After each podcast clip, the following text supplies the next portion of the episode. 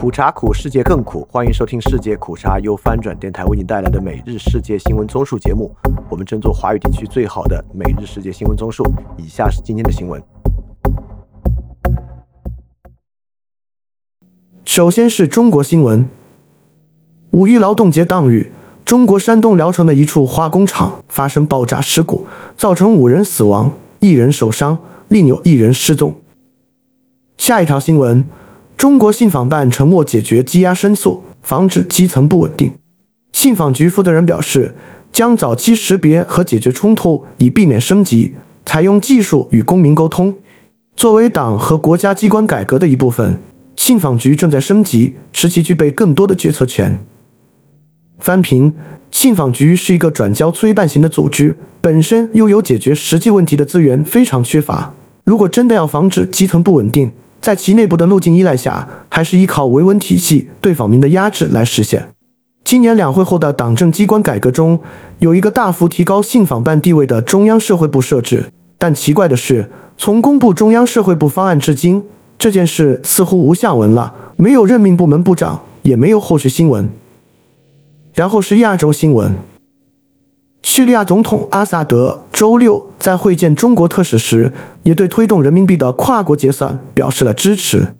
阿萨德周六在大马士革会见中国政府中东问题特使时说：“当今世界需要中国在政治和经济上的存在，以重新平衡全球局势，同时考虑到中俄关系和中国与金砖国家联盟能以多极的国际秩序建立强大的空间。”阿萨德强调，中美对抗首先是经济上的。这使得在交易中不使用美元的必要性越来越大。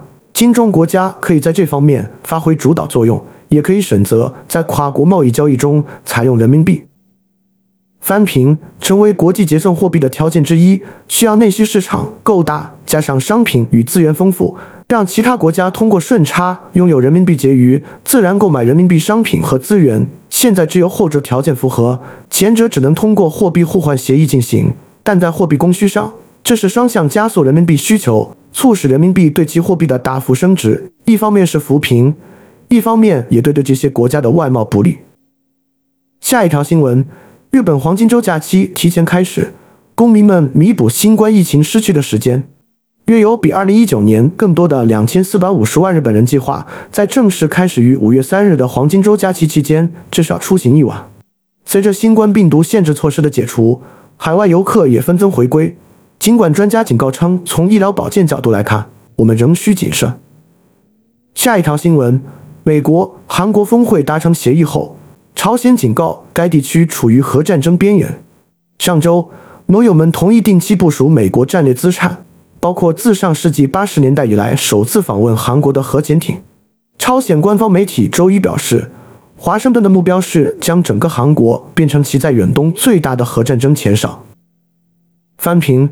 这几个国家都一个德行，天天自己挑衅，然后说责任全在对方。我们四月份报道了多少朝鲜挑衅的新闻了？下一条新闻：中国国有企业将在斯里兰卡建设重要港口综合体。这个被称为南亚最大物流中心的项目，将使中国招商局在斯里兰卡的投资增至二十亿美元。该集团将拥有负责在科伦坡港口建设物流综合设施公司的百分之七十股份。翻平，我们在此地拥有了九十九年的租借期，就像之前香港一样。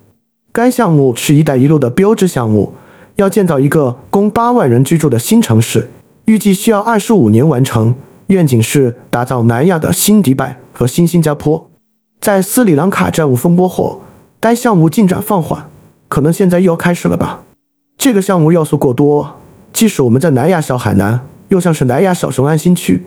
反正每个看起来都不太乐观。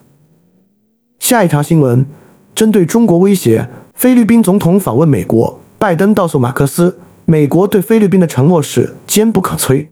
美国将向菲律宾转让三架 C 幺三零飞机和两艘近岸巡逻船，同时还推出了一系列经济、气候和其他举措。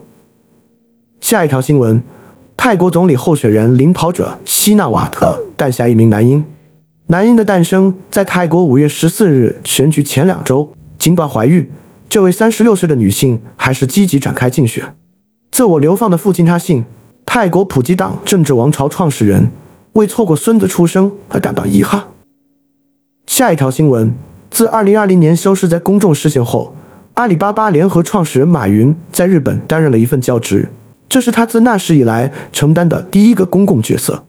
东京学院周一在一份声明中表示，在新职位上，马云将进行可持续农业和粮食生产研究。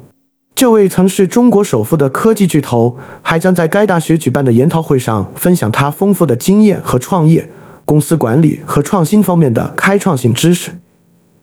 翻评：看来马云同志未来很长一段时间要设伏在日本了。然后关注财经方面，美国第一共和银行一日被加利福尼亚州金融保护和创新局关闭，由银行业监管机构美国联邦储蓄保险公司接管。当日。美国联邦储蓄保险公司与摩根大通签订相关协议，由后者收购第一共和银行的所有存款和绝大部分资产。下一条新闻：世贸组织做出对台湾有利裁决，但台湾在印度的投资者可能要等很长时间才能看到实际收益。世贸组织要求新德里取消对台湾电子零部件进口的关税。台湾贸易谈判代表预计印度会上诉。下一条新闻。美国财政部周一警告，若国会不提高债务上限，政府可能在六月初就无法支付所有账单。路透社引述消息指，拜登总统已邀请国会两院四名领袖于五月九日开会讨论债务上限和联邦支出问题。财政部长耶伦在一封致国会的信中表示，若国会未采取行动，财政部可能在六月初，甚至最早可能为六月一日无法履行美国政府的全部支付义务。他也指出。实际日期可能在财政部用尽所有非常措施后再晚几周，但具体日期无法确定。翻评，这应该不是太大的问题。二零二一年也曾出现了联邦债务上限问题，当时美国财政部通过采取非常规措施维持运营。当年十二月，美国国会通过立法，将债务上限提高至三十一点四万亿美元。然后是俄乌战争，南非与俄罗斯正进行谈判。邀请普京通过 Zoom 视频会议参加金砖国家峰会。如果这位独裁者和被通缉的战犯真的去南非，当地当局有义务根据国际刑事法院的逮捕令逮捕他。一位政府官员表示：“我们别无选择，只能逮捕普京。如果他来到这里，我们将不得不逮捕他。”下一条新闻：乌克兰官员称，俄罗斯一日早些时候向乌克兰大规模发射导弹。东部城市巴甫洛赫拉德的建筑物被破坏，造成至少三十四人受伤。当天，导弹和无人机也袭击了首都基辅，但被乌克兰防空系统拦截。此外，部分电力网络也遭到破坏，需要几天时间恢复。但俄罗斯国防部发言人表示，俄罗斯当天对乌克兰国防工业设施进行了打击。下一条新闻：一列运载燃料的火车在俄罗斯布良斯克州因轨道爆炸而出轨。该州与乌克兰接壤。据报道，布良斯克至乌涅察铁路线上的一个未知爆炸装置在乌涅察区的第一百三十六公里处引爆，导致一列货运火车机车出轨，所幸没有人员伤亡。下一条新闻：乌克兰高级将领在周一发布的评论中表示，乌克兰的反攻已经将俄罗斯军队从被围困的东部城市巴赫穆特的一些阵地上驱逐出去，但局势仍然严峻。下一条新闻。乌克兰内政部在最近禁止发放还有与俄罗斯在乌克兰战争相关联的象征，如 Z 和 V 的车牌后，对禁令的规定进行了澄清。下一条新闻：四月份，由于俄罗斯的行动，黑海有一百多头海豚死亡。科学家指出，死亡动物身上发现的病变与金氏声呐有关。下一条新闻：乌克兰侦察人员确定了位于扎波罗热州占领村庄 Mikhailivka 的俄罗斯军事总部的位置。并由乌克兰国防部队对总部进行了打击。最后关注世界其他新闻。下一条新闻：联合国苏丹过渡时期综合援助团团长称，苏丹交战双方已同意派出代表参加谈判，地点可能在沙特阿拉伯。如果会谈达成一致，将专注于确立一个由国家和国际观察员监督的稳定可靠的停火协议。不过，他也警告称，举行谈判。仍然存在挑战。下一条新闻：联合国周一警告，由于苏丹两派军事势力持续冲突，可能导致八十万人逃离该国。尽管双方已宣布停火，但首都喀土穆等地依然战事不断。联合国难民事务副主任拉表示，他们正为八十一点五万潜在逃亡者制定计划，包括五十八万苏丹人以及目前居住在该国的外籍人士。他透露，约七点三万人已经离开苏丹。下一条新闻，在五一劳动节期间，法国多地爆发抗议活动，反对马克龙政府提高退休年限的改革。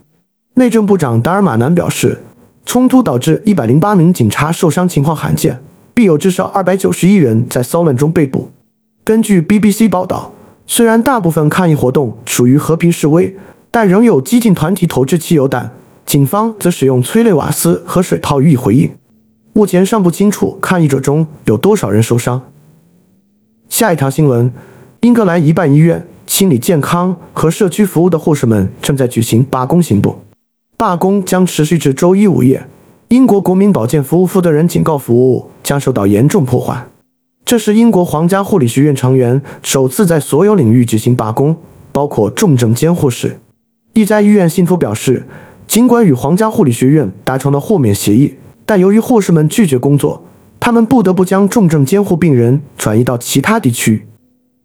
下一条新闻：周日，墨西哥西部一辆汽车从悬崖上坠落，至少十八人死亡，三十三人受伤。下一条新闻：二零一九年至二零二一年间，成群的沙漠蝗虫席卷了非洲之角和东非。作为回应，受灾最严重的国家肯尼亚和埃塞俄比亚对数百万公顷的耕地和牧场进行了化学农药喷洒。最新研究发现，埃塞俄比亚数十亿蜜蜂在此期间死亡或遗弃了蜂巢。化学喷洒与埃塞俄比亚蜂蜜产量的急剧下降相吻合。翻评。蜜蜂的价值不仅仅是产蜜，蜜蜂授粉是很多植物作物结子结果的前提。如果蜜蜂大面积死亡，也会导致进一步的粮食减产，甚至植物断代危机。好，以上就是今天所有的新闻节目了，非常感谢你的收听，也欢迎在配创赞助范展电台赞助链接在 show note 中可以看到。那么苦茶苦，世界更苦，明天我们不见不散。